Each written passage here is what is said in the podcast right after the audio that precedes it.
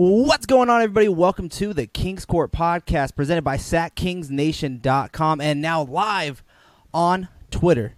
Joining me this week, it's been a minute. He's your Sacramento Kings insider for NBC Sports, James Ham. James, how you doing? Good. What's going on, Vince? How are you?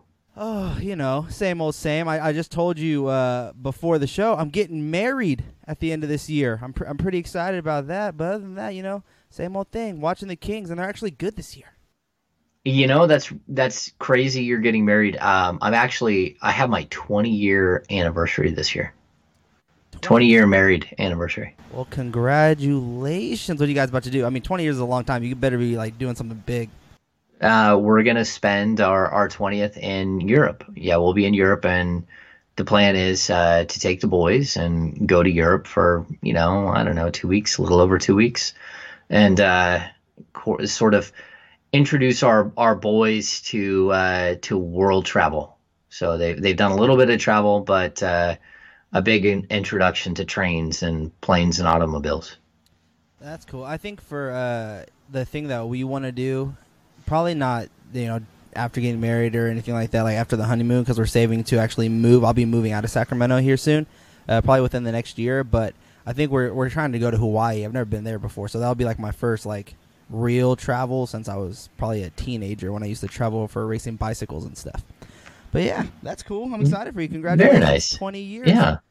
But uh, you know, James, something has happened for the first time in over a decade, and that's the Sacramento Kings might be making the playoffs this year.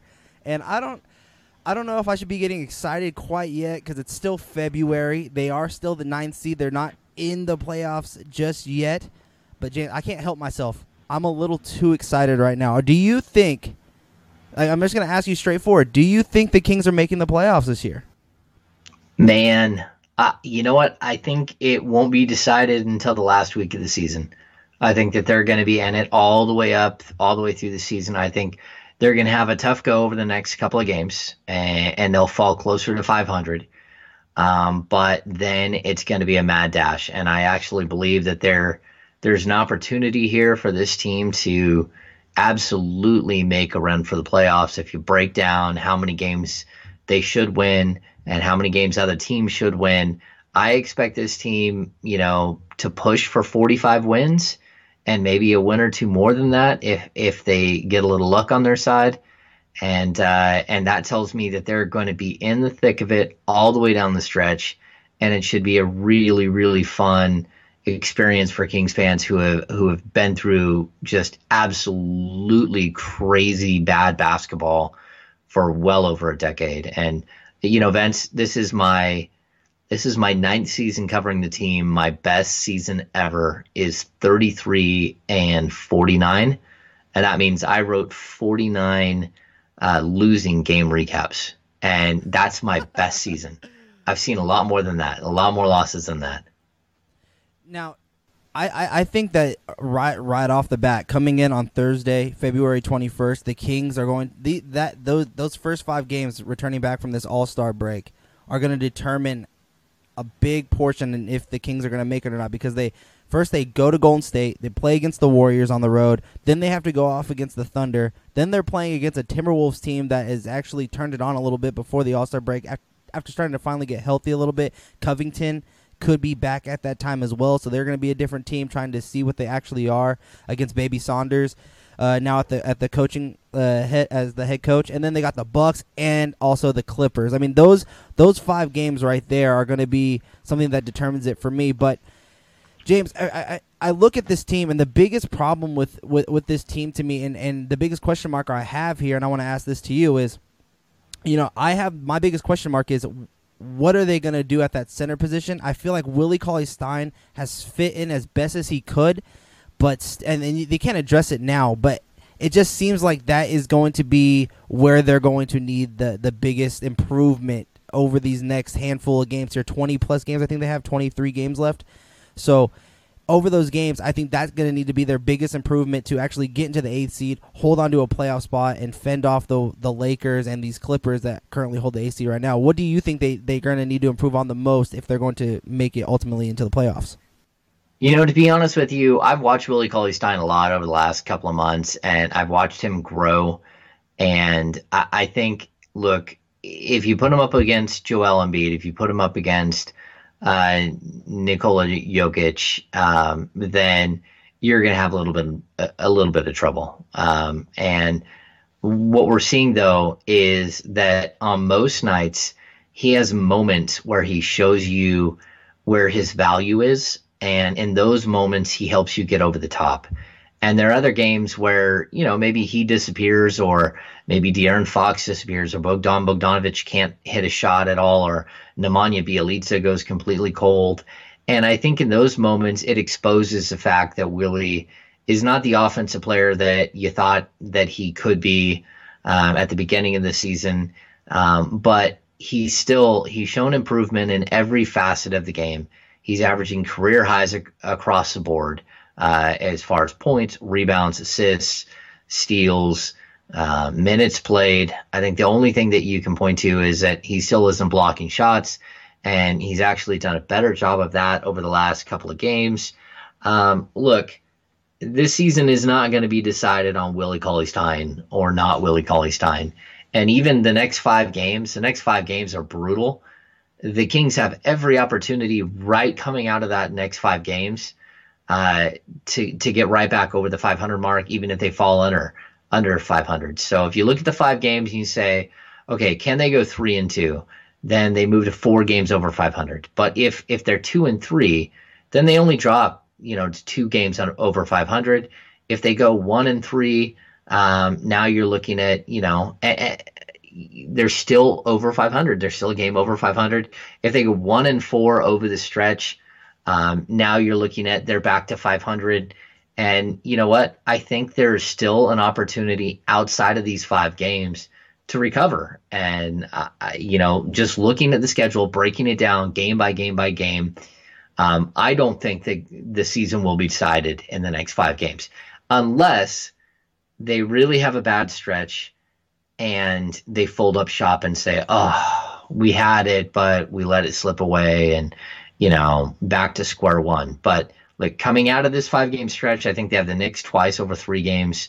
They have a struggling uh, Boston Celtics team, which they probably match up pretty well against if you look at it. Um, so I, I, think they've got an opportunity right out of this five game break um, to get right back in it. And, you know, again, if somehow they're able to go three and two over this stretch, they're in prime position. I, I, don't think if they go three and two of this stretch, I don't think that they they can be beat down the stretch. I think they will be the eighth seed or maybe even the seventh. Now, when I say that it defines, you know, their season, I meant more of like it'll set the tone for what I. I mean, it sets the tone for me for what I would expect for the rest of the way. Because you're right, they do uh, face off against Boston twice. They are going to be str- going up against a struggling Wizards team as well. I think twice here the Brooklyn Nets seem to be improving. The Dallas Mavericks, you don't know which one you're going to get on any given night, but Luka Doncic is again uh, looks like looks like he's going to be a star. The Sixers, I don't know if they necessarily match up the best with them, just be, but at the same time, it, it seems as if the Sixers are going to be experimenting with a lot of lineups to see what they can do with the Embiid, Ben Simmons lineup. Are they going to be staggering a little bit more? Uh, they're going to be an interesting team to watch to, to see you know how they're going to approach their lineup making if the Kings somehow do make it, what is your biggest concern to them though? Like, because I mean, if, if you say it's not really Willie Cauley Stein in the center position, what is it in, your mind that they're going to need to improve on? Is it just incorporating Harrison Barnes over this last stretch since getting him from the trade deadline and really having him find his role as that small forward? And we'll talk about him a little bit more in just a minute because I, I feel like it's a great fit and it was a good trade to get him and and and is he going to be the key piece, or what is it to you that's going to be that big improvement for them to hold on and actually make it to the eighth or the seventh seed, like you said? You know, it's really tough. This team, night in and night out, a different guy steps up every time, and that's what I enjoy about this team.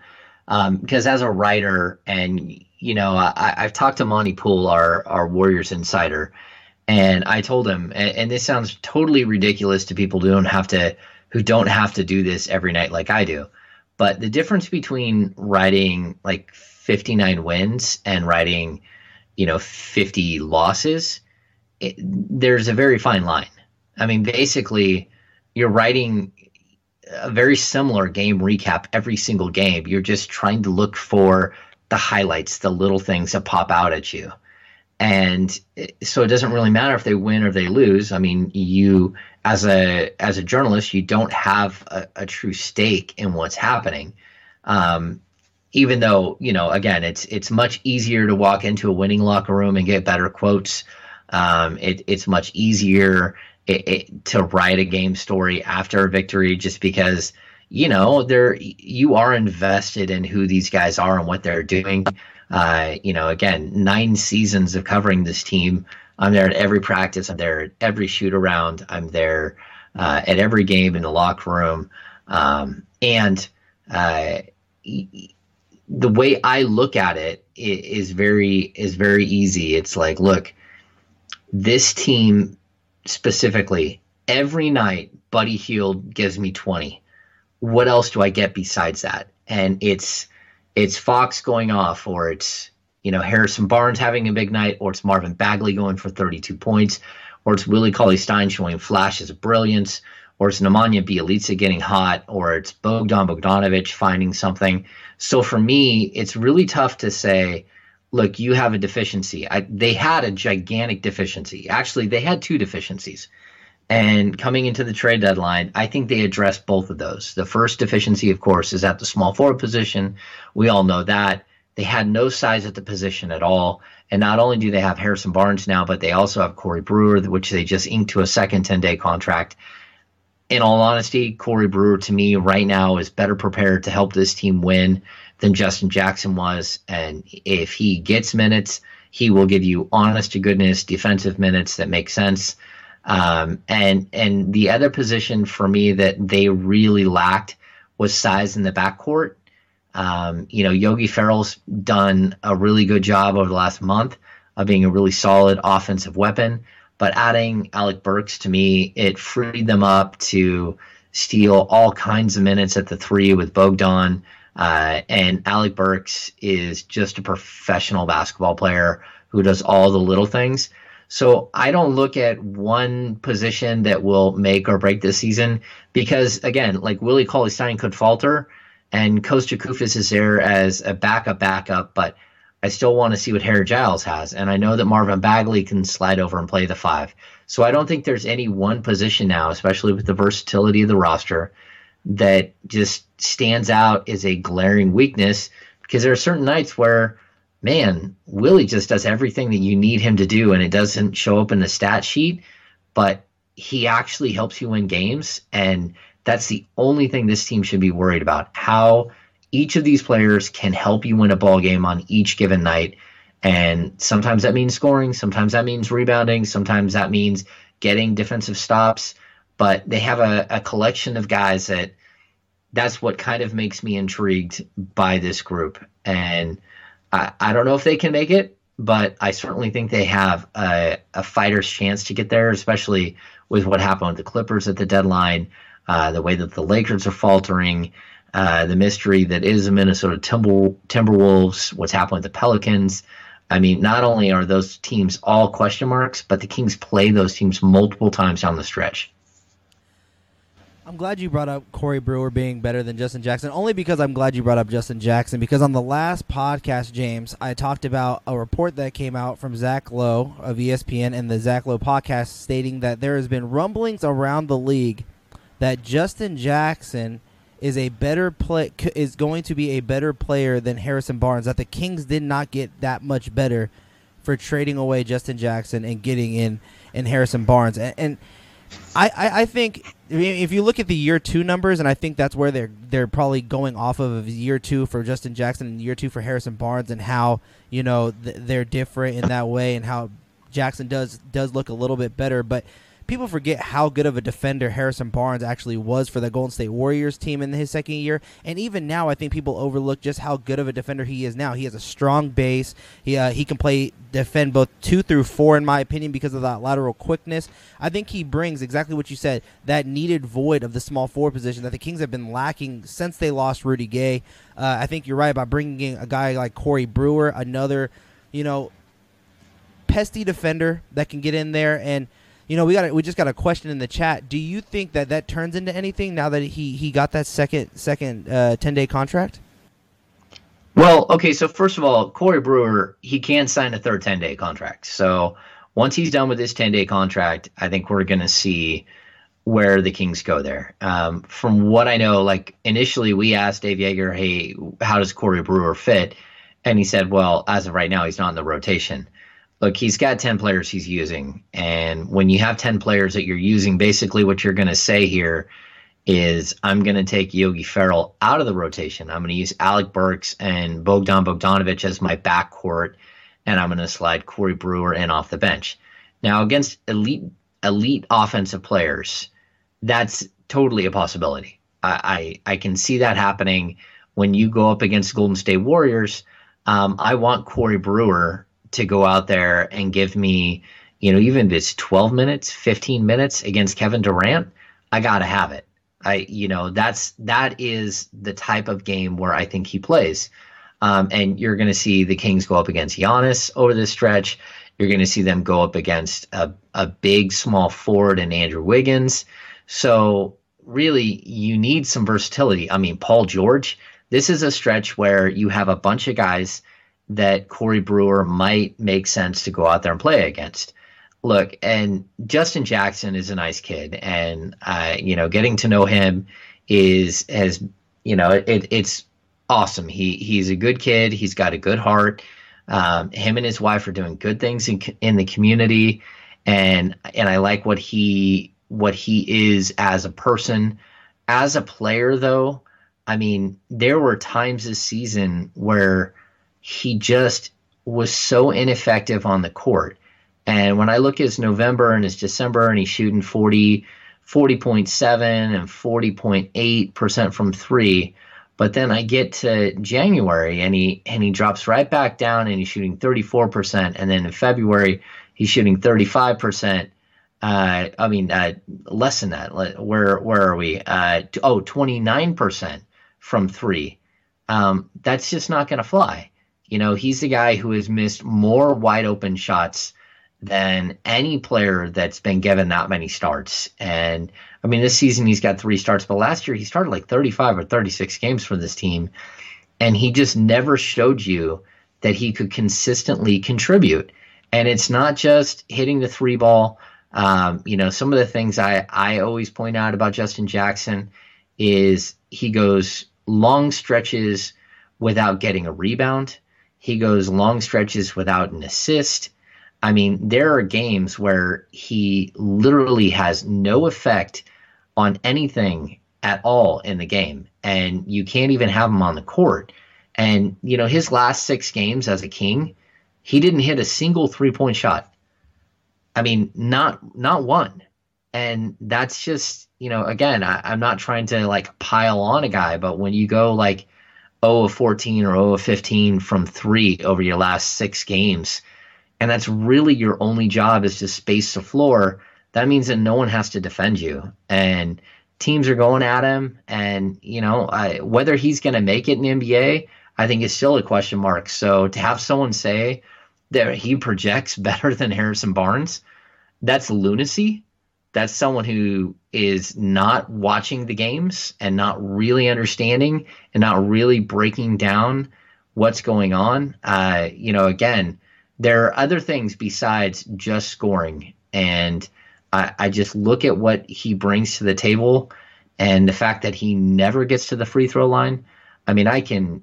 There's probably 30 games this season where he didn't go to the to the free throw line. Yeah. And the same with Iman Shumpert. You know, Iman Shumpert is a guy that just took either he was hot or he was cold. He took ridiculously bad 18, 19 foot fall away jump shots with 12 seconds on the shot clock. Um, you know, there were a lot of questionable things here. And when you replace those two guys with guys who come in, and this is this is how I've described them. When you're playing Major League Baseball, uh, your leadoff hitter is, your huge piece, right? Your number three hitter is, is your best hitter. He's a guy who can hit for power, but also hit for average. Uh, your number four hitter is your home run hitter. Your number five is your home run hitter slash RBI guy. I mean, you really have these things set up in Major League Baseball, right? But people forget that if you don't have a two hole hitter who can bat 280, hit you 14 homers, knock in 60 or 70 runs, steal some bases, um, take six or eight pitches every single at bat, if you don't have that guy at the two hole, if you don't have that guy at the six hole, at the seven hole, at the eight hole, then you're no good because everybody's got a one, everyone's got a three, everyone's got a power hitter at the four, everyone's got that RBI guy at the five. What what separates you is the other guys and whether they are professional hitters and they can go out and get it done. And I think that's what I love about what the Kings did at the deadline. They went out and they got professional basketball players that can help this team today, give you honest minutes every single second that they're on the court. And that's not to say that Justin Jackson and Iman Shumpert didn't give you, you know, their best, but they did not give you consistency throughout the season. And that's what you got with these other guys. They may not have the ceiling or they may have a ceiling. I, I mean, I can't even imagine comparing Justin Jackson and Harrison Barnes when you look at the two uh, as far as their their years of service.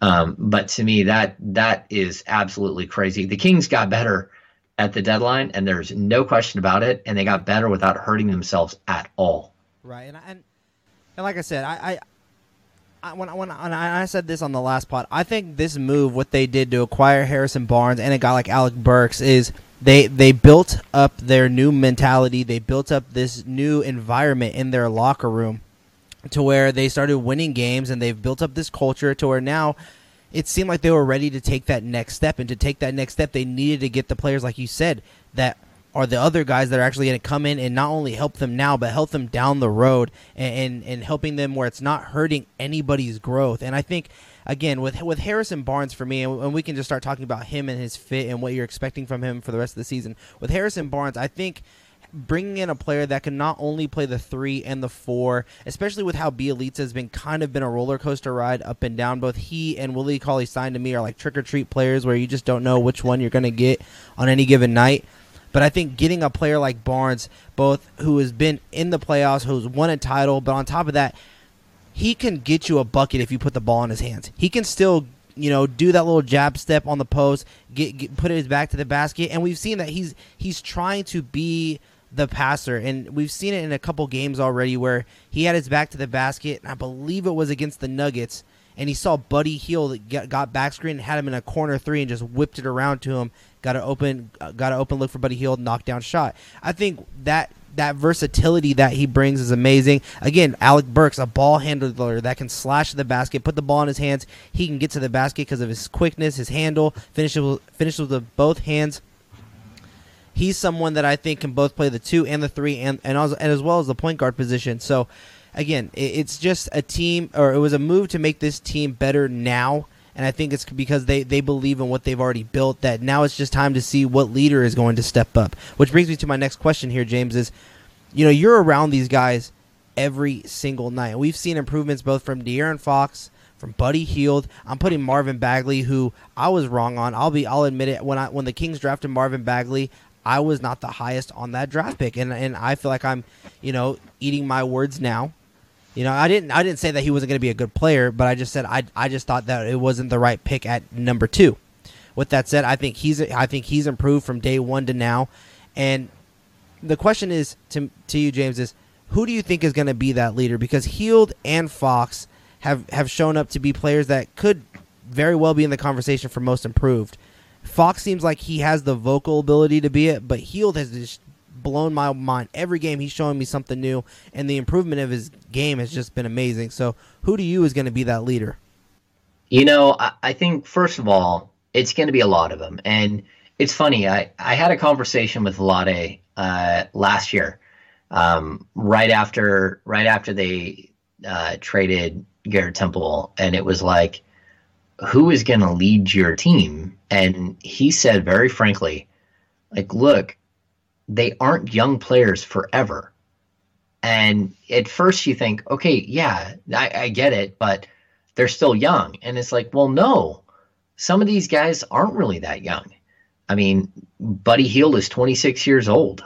I mean, he only has a massive second contract in him and then, you know, a smaller third contract uh, a guy like Willie Cauley Stein. look, at some point, these guys have to step up and lead. And I think when you have a guy like De'Aaron Fox who who has the moxie and he has all of the pieces to be that leader and he's stepping up on the court, that's one guy where you go, look, he may not be ready to fully take charge this year. Um, but maybe he's ready the next year where he is the guy. I, I think we're going to see that evolution, right? Um, but the one guy that stands out to me after that, that stood in like the night of the trade, that stood in two days after the trade, who just kept filling the questions and kept saying the right thing, it's Buddy Hield. And I'm not sure where this happened because to be honest with you, when the Kings first got Buddy Hield, I thought, oh boy, you know, like there was a lot of glitz and a lot of, uh, man, I, I don't even know how to describe it. Uh, his first year with the Kings, that uh, whatever it was, 25, 30 game stretch, I thought to myself, look, he's going to be able to score. There's no question about that. But is it always going to be about him? And I, I think things like having a baby, having a little girl, uh, has changed him. I think that getting traded changed him dramatically. Uh, but I also think that just growing up and, and becoming more mature, there's a light bulb that's gone off in that guy, and it's not just as a player; it's it's both. It's on and off the court. And I fully expect him to be a huge leader on this team going forward. I think that guys like Marvin Bagley will take steps forward and will become, you know, bigger and better leaders as time goes by.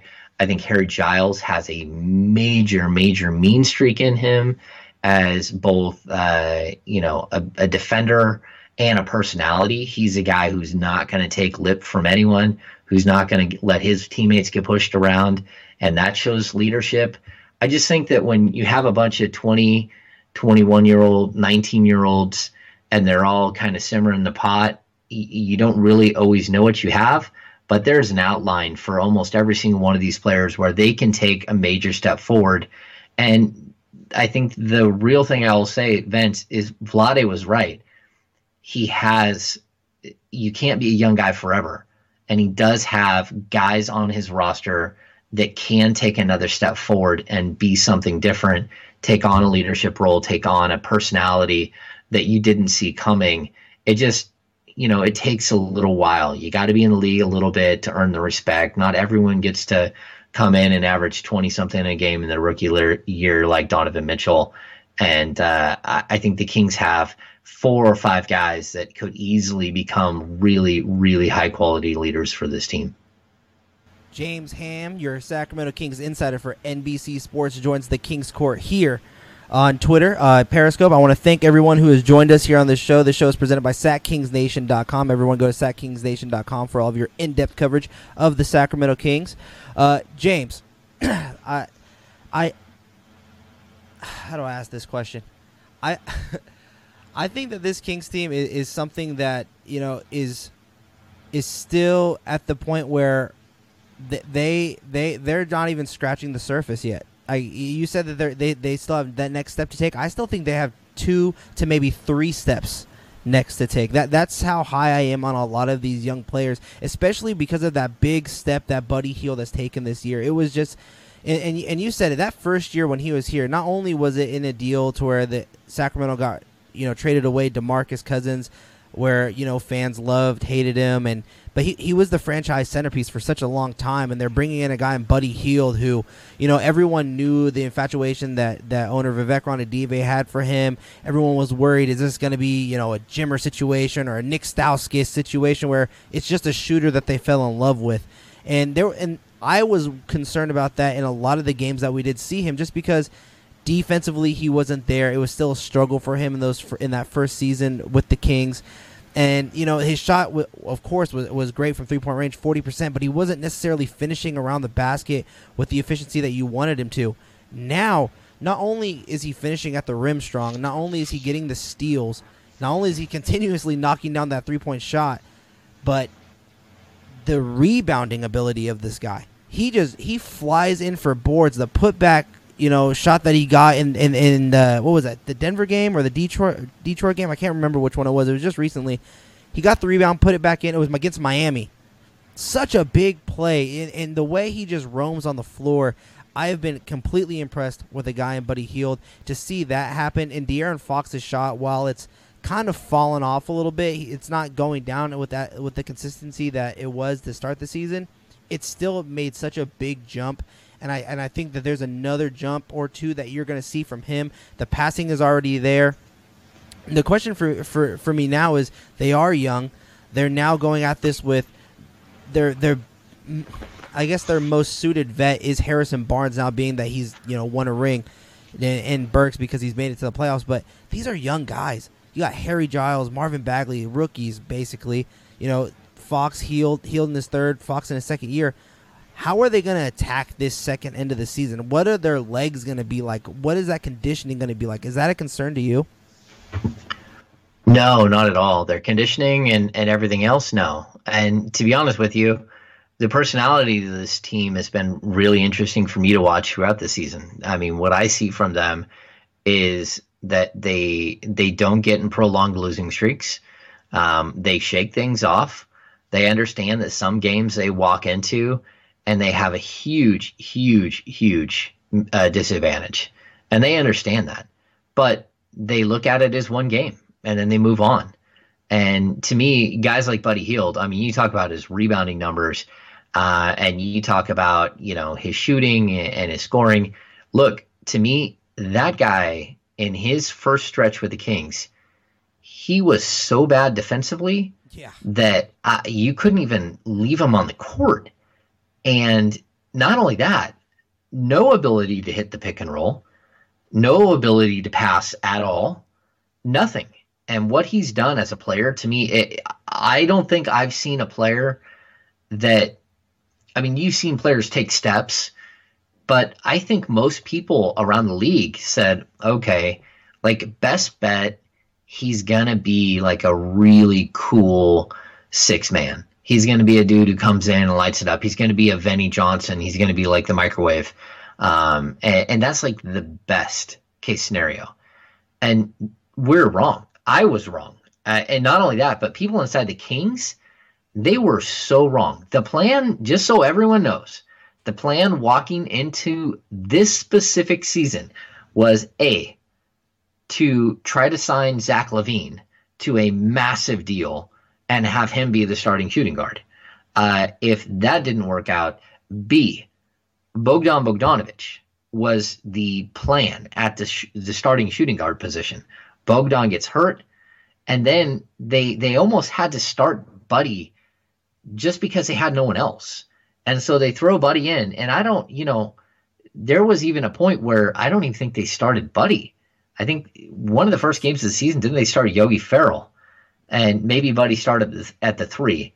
Um, but still, my point is that what Buddy Hield was supposed to be even coming into this season, not last season, not the season before, but this season specifically, no one thought he was going to be a guy who could step in and be a starting shooting guard. They thought that he would be better suited going against second team shooting guards defensively, offensively, everything all all the way around. And now, I mean, you can literally just pencil in 20, 20 points almost every single game. And I, again, Dave Joerger came into this season. He didn't know one group of stats that he could put on any player coming into this season. Uh, with Zach Randolph last year, he knew, okay, I got 14.5, 15 points and eight rebounds every single night. I know what I'm going to get. Okay? You put that guy on the court, and you know exactly what you're going to get. This season, he came in not knowing what De'Aaron Fox was going to be. Not he didn't know what Buddy Hield would be. He didn't know what Marvin Bagley or Harry Giles or even for that matter Willie Cauley Stein. He had no idea. And now he's writing in pen. He's saying, okay, I know that tonight I got at least 16 and 7 from De'Aaron Fox. I've got 20 points, maybe more from Buddy Hield. Now you add Harrison Barnes. I know it, I, I at least got 16.7 rebounds. I know that now Marvin Bagley's got to a point where at a minimum I'm getting 14 and 7 14 and 8. Willie Cauley Stein, I got I got 12 and 7, 12 and 8, maybe 12 and 9 right there. And all of a sudden you're seeing this team form in this really interesting way. It's really it's organic how they've come together.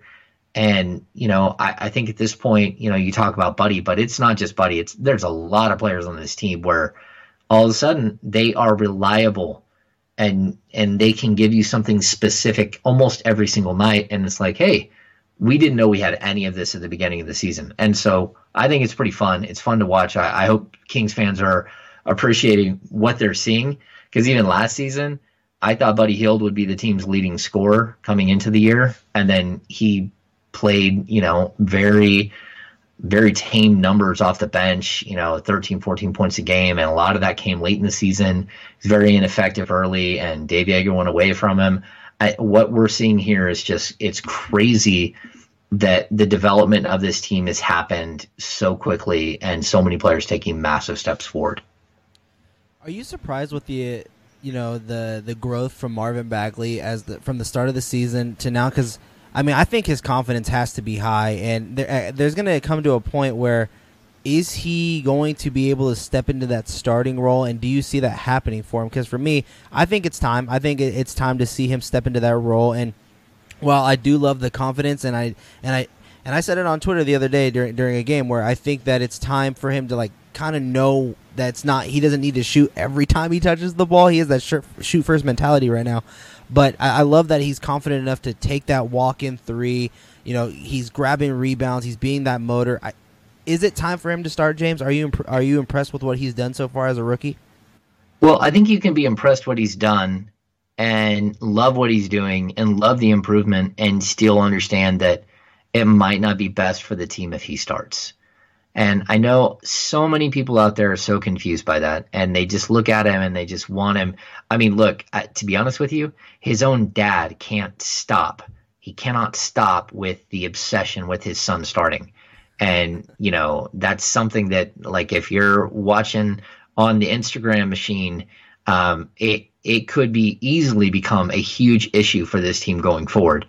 Um, but here's the deal Dave Joerger is going to do what's right for the team. And that means that if if Marvin Bagley is right for that starting lineup, he's going to put him in the starting lineup. If he's not right, he's going to continue to use Nemanja Bjelica to space the floor. And he's going to use Marvin off the bench as a high yield, uh, a guy who can get you 20 points almost any night. I don't think anyone should be surprised about what Marvin Bagley's doing. In all honesty, if you're surprised, then you didn't scout the draft. You didn't really look at what happened. A kid who basically skips his senior year in high school, walks into Duke late, barely made it there in time, barely gets any practice time before the season, and then walks into the ACC, which is one of the toughest conferences in the NCAA, and proceeds to drop 20 and 10 like it's nothing. This is an 18 year old kid. And so if you thought he was going to struggle to transition, look, did I think he was the perfect fit for the Sacramento Kings? No, I didn't. And I'll be honest, I, but at the same time, I kept looking at people like, why are you freaking out about Marvin Bagley? The dude just walked in the ACC and put up 20 and 10. I mean, this guy is going to produce. I don't care about the fact that he his left hand is more dominant than his right hand. Uh, excuse me, Al Jefferson made a career in the NBA averaging 20 and 10 only using his left hand, and he's not the only one. There's all kinds of players who have one or two moves.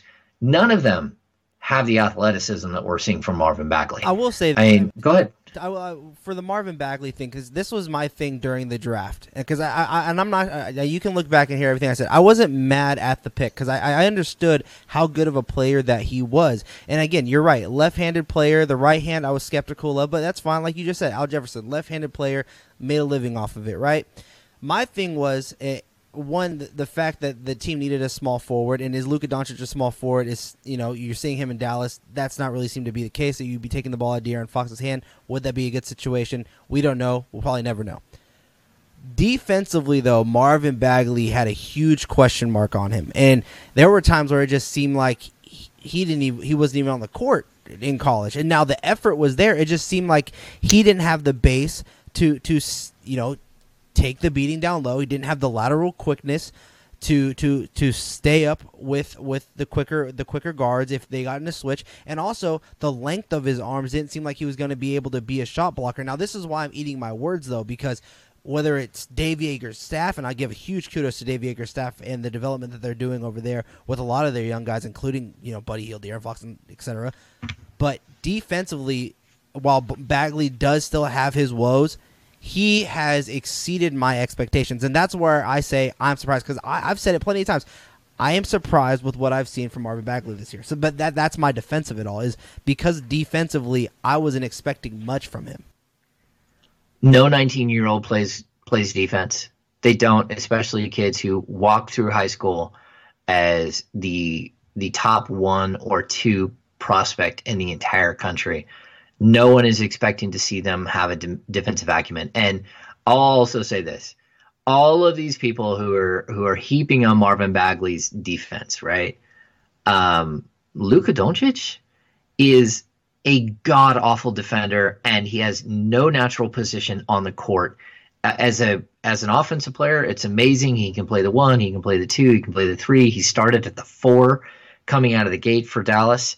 That dude can't guard any one of those positions and never will be able to guard anyone. Eh, you tell me, how is he going to go up against Giannis? How is he going to go up against even Klay Thompson at the two. How's he going to go up against any point guard in the Western Conference at the three? And he's going to get overpowered at the four. He defense wasn't even a thought. And Trae Young was the fifth pick. I mean, Trae Young is never going to play defense in his entire NBA career. Trae Young's a paper and, bag on defense. He's just getting blown away by everybody. Like he's just easy to walk through. I, but Luka Doncic, what what Luka Doncic brings offensively, both as a passer and as a scorer, makes up for what he does defensively. Uh, and what I also say too, and and you can say if you agree with me or not, is I think it's easier to hide guards rather than hiding a big man on, on someone on the defensive end of the floor. Like you'll see at times where, you know, you, you Curry couldn't guard Kyrie Irving in the playoffs, so they'd hide him on Marcus Smart right? They they do things like that. I think it's easier to do that rather than saying, "Hey, Marvin Bagley, try and go guard I'm trying to PJ Tucker, go try and guard Tobias Harris or something like that, where you're looking at those type of matchups, and it's harder to find that that spot. And again, this is, but at the same time, Bagley has been showing that he is great on the help defense. I would great's a strong word. He is very much improved as a help defender, being able to be a weak blocking shots from from across the court and, and seeing that there's a guy driving. I think his lateral quickness has definitely improved from college to the NBA, especially at this point, and that could just be because of the development of a player working with you know NBA coaches and things like that. Again, I, while I, I do agree with you that Luka Doncic is no defensive stopper, and defensively, you know, he's not, he's not good at all. I would say he's average. He's a sieve. Yeah, yeah, yeah. As a as a defender, he's a sieve. And look, the reason why bigs get exposed for for their defensive play, the reason why people get so frustrated with Willie Cauley Stein, the fact he doesn't block shots. look, as a man on defender, Willie's a very good defender. As a man on defender, uh, Marvin Bagley has really looked fine. The problem is, if your guards let everyone have an inline drive to the to the hoop, it's over. And either you stop that guy and your guy dunks, or you're the guy who gets called out for not blocking the guard shot. And so there is no there is no happy medium there. Guards in the NBA let their bigs down all of the time. And so while the bigs are the one who get put on a poster, it's really very seldom their fault. It's usually someone else's fault. Now, if you're not getting back in transition and you're not defending, um, you know that can it can either be your fault or it could be a scheme where you're down in the block and you're the last guy back. Um, but for me, I think that's something that that Kings fans really they lay into Willie Cauley Stein about. But at the end of the day, what is Willie supposed to do? He's caught in, the, in like a devil's pitchfork every single time. If he stops ball, his man dunks. If he doesn't stop ball, that guy dunks. It really comes down to it should have never got to that point. Someone should have stopped the ball at the top of the key. And I think the Kings have gotten better defensively. Early in the season, it was it was horrendous. The way that they were giving up baskets, like the giant freeway running right down the middle of the lane, and we still see that from time to time. But the communication's gotten better. The guards have played better defensively. Um, the wings have played better defensively. I mean, again, Iman Shumpert did everything he could do, but when he's up against Tobias Harris, who has him by like seven inches in height, there's nothing he can do. You know, he can only do what he can do, and that's be physical while the ball's on the ground. As soon as those guys rise up, I mean, we're seeing with Marvin Bagley. When Marvin Bagley rises up in the key, there is not a big man in the league that can go up with him.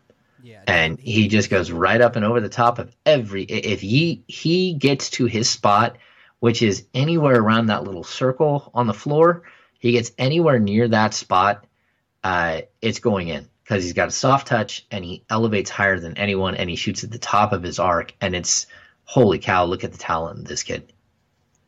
I have two questions here left for you, James, and then and then I'll let you go. And if we get any fan questions, you guys, we are live on Periscope, on Twitter. I want to thank everyone that has joined us on the show. Be sure to double tap that screen, give us all those likes, let us know what you guys think about this show. If you have any questions, if I see it down in the chat, I'll definitely let James answer that here on the show before we wrap on up.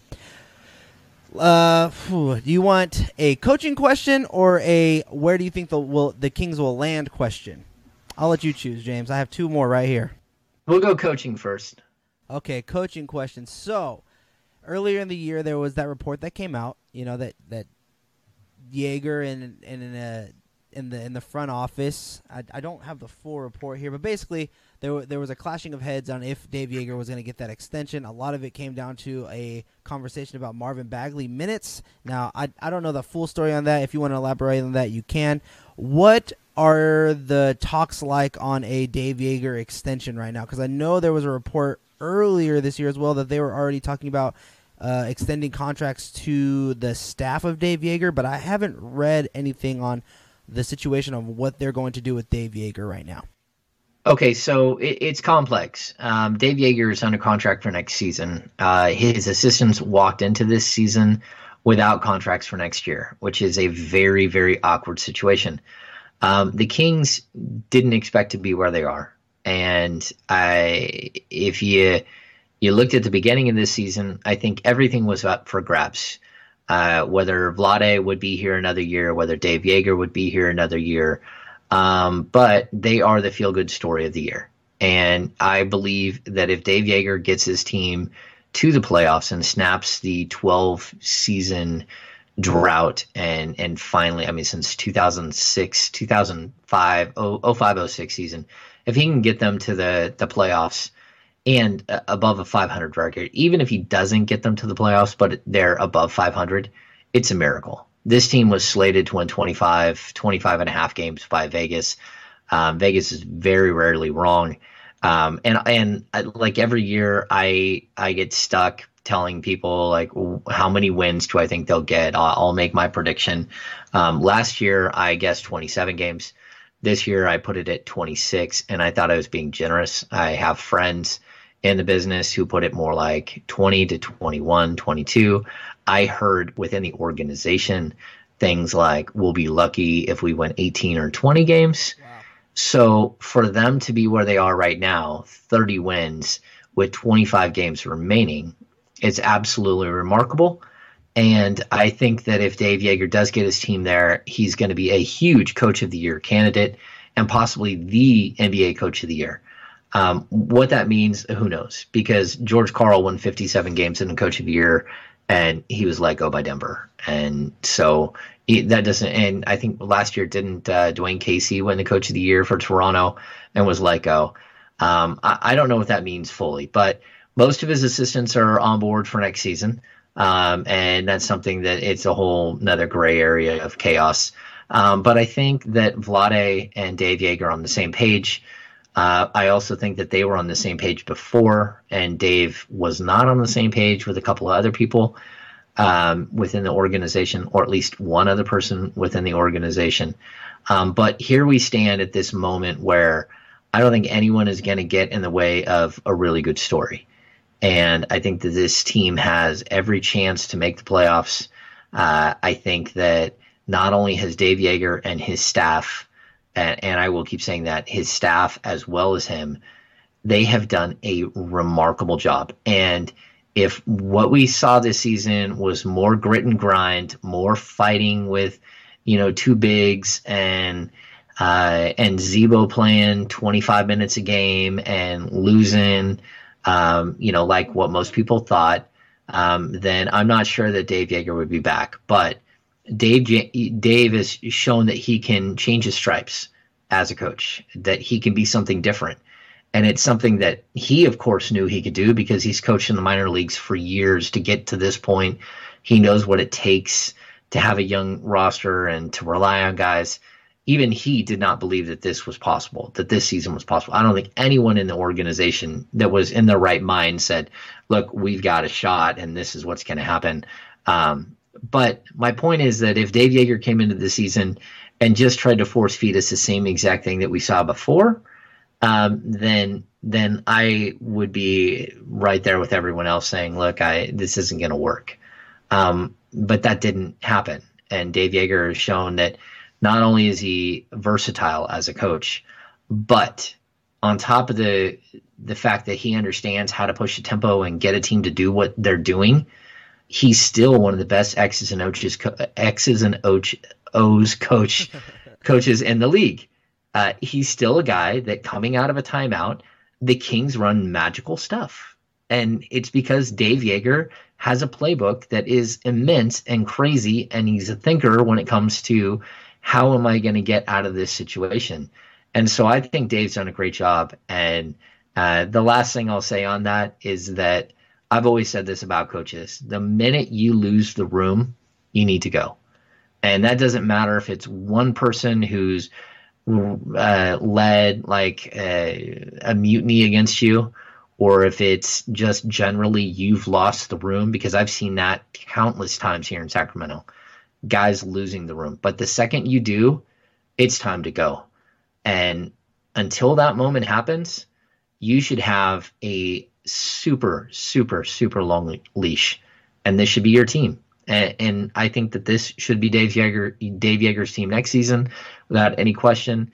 And I think going into the summer, they should talk about things like extensions for both Vlade Divac and Dave Joerger. Uh, I think stability is a great thing in the NBA, and I think it's why so many teams around the league fail miserably. They don't understand uh, what consistency in coaching and front office and a singular message means. And I think it's why we're seeing Philadelphia take off. I think it's why Utah continues to thrive, even though they lose one season, they lose their three top scorers, and they're able to make the playoffs the next year. I mean, the things that Quin Snyder's been able to do there are remarkable. And it's the reason why, you know, Gregg Popovich, even though he doesn't have nearly the talent he did five years ago or 10 years ago or 20 years ago, he continues to win. And it's because continuity is huge in the NBA, and letting a guy fight through with his team and build something is to me it's invaluable and I hope the Kings let the let this thing play out a few seasons. Question from the chat here: Are the Kings going to be holding any practices uh, before Thursday's game?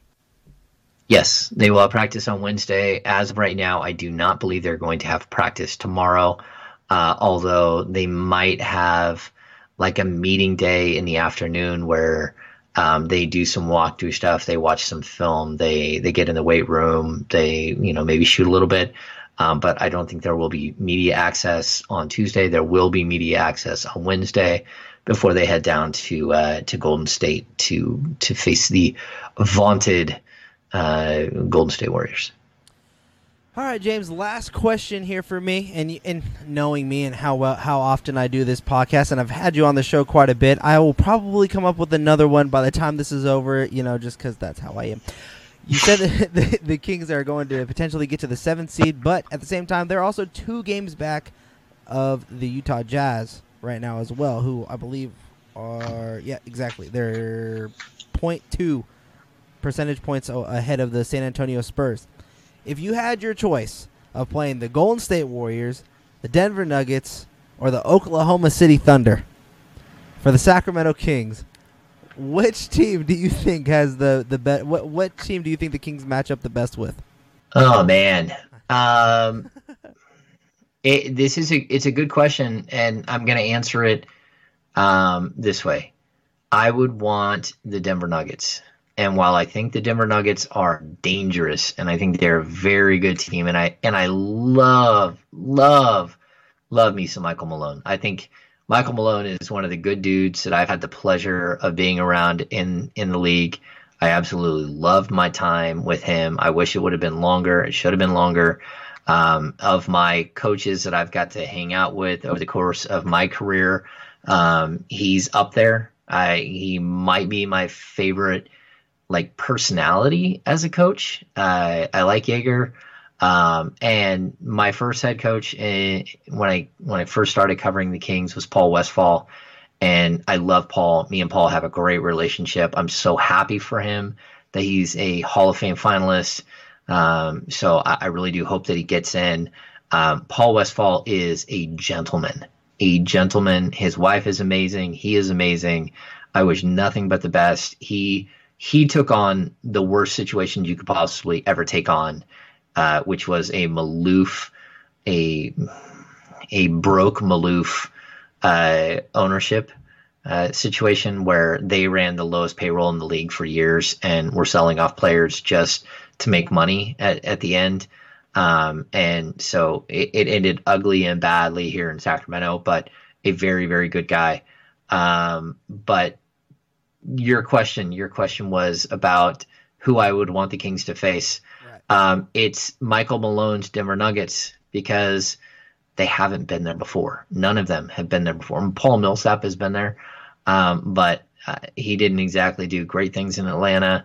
Uh, even though they had you know great teams there for a stretch, he had some moments in Utah, um, and, and they have some other players that have some experience. But I think that that's a team that isn't battle tested and I don't think you're going to sneak up and bite the Golden State Warriors. You might get one in a in a seven game series, and I think that would be a major coup. I think the games would be fun. They'd be exciting. Um, but in the end, I've watched too many Golden State Warriors games over the last uh, four seasons. I, I cover them throughout the playoffs once the King season's over uh, every year. And to be honest with you, uh, I think that they're the odds-on favorite to win a, a third straight title, fourth and fifth years uh, in five years, and I think they're virtually unbeatable.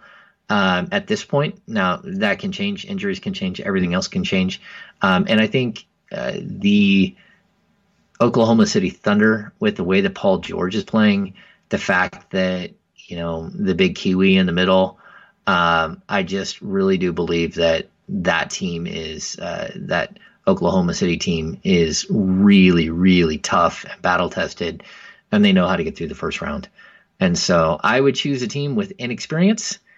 And even if they have beat me three times, uh, I think the Kings know that they're one hot streak away from running that team over. And you never know what happens.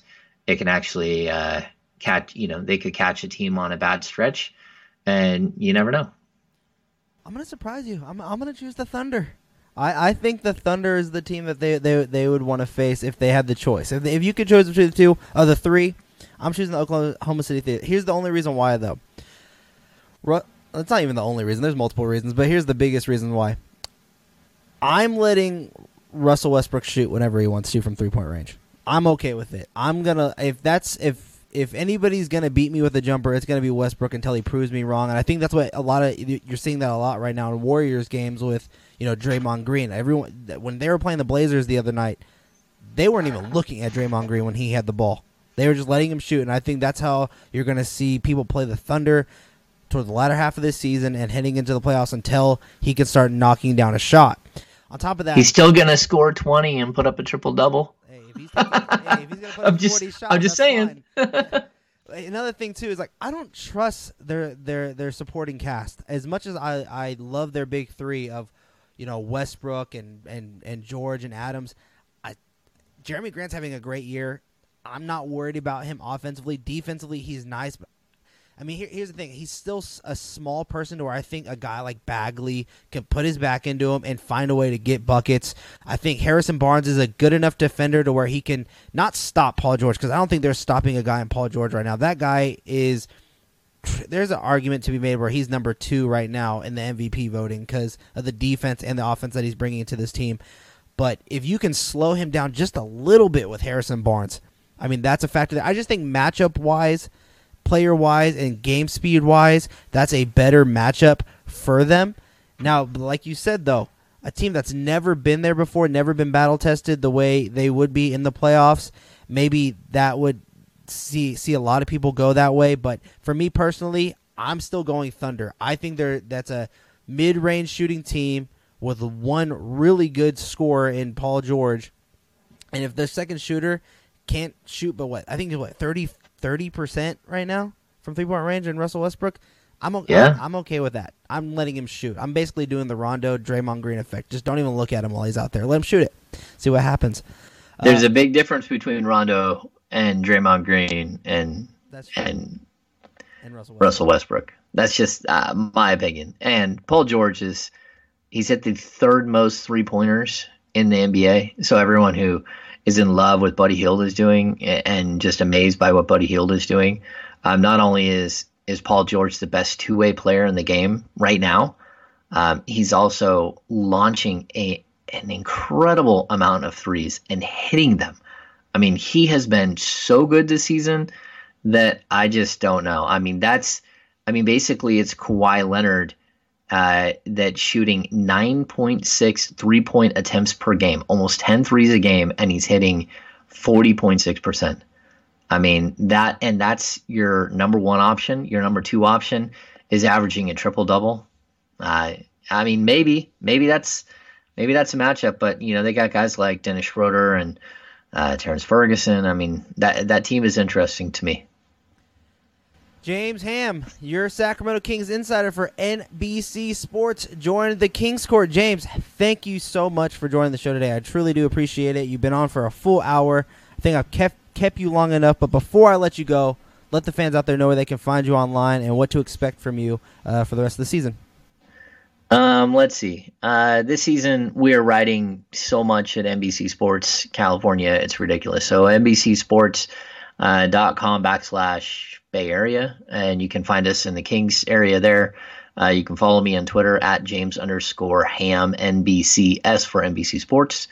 Uh, I have a Facebook page which you can find me on. I do Facebook live shows during uh, in pregame during home games, which is always fun. Usually Deuce Mason joins me, um, and you can find me on the My Teams app.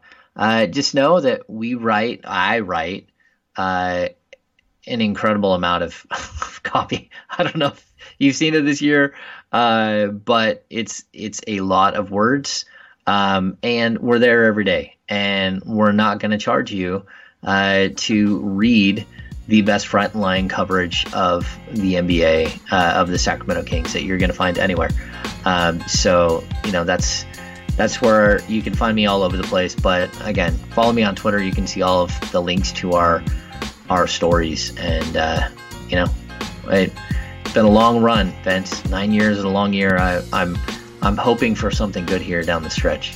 Me too. I am ready to see Sacramento see their Kings back in the playoffs. Everyone go follow James Ham at James underscore Ham NBCS on Twitter. Subscribe to the Kings Insider podcast. I James, the entire time we were doing the show, every time you were talking, I had your profile pic with the Kings Insider just popping on there and your Twitter handle and going. So if you don't gain one follower, then I haven't done my job any justice here today.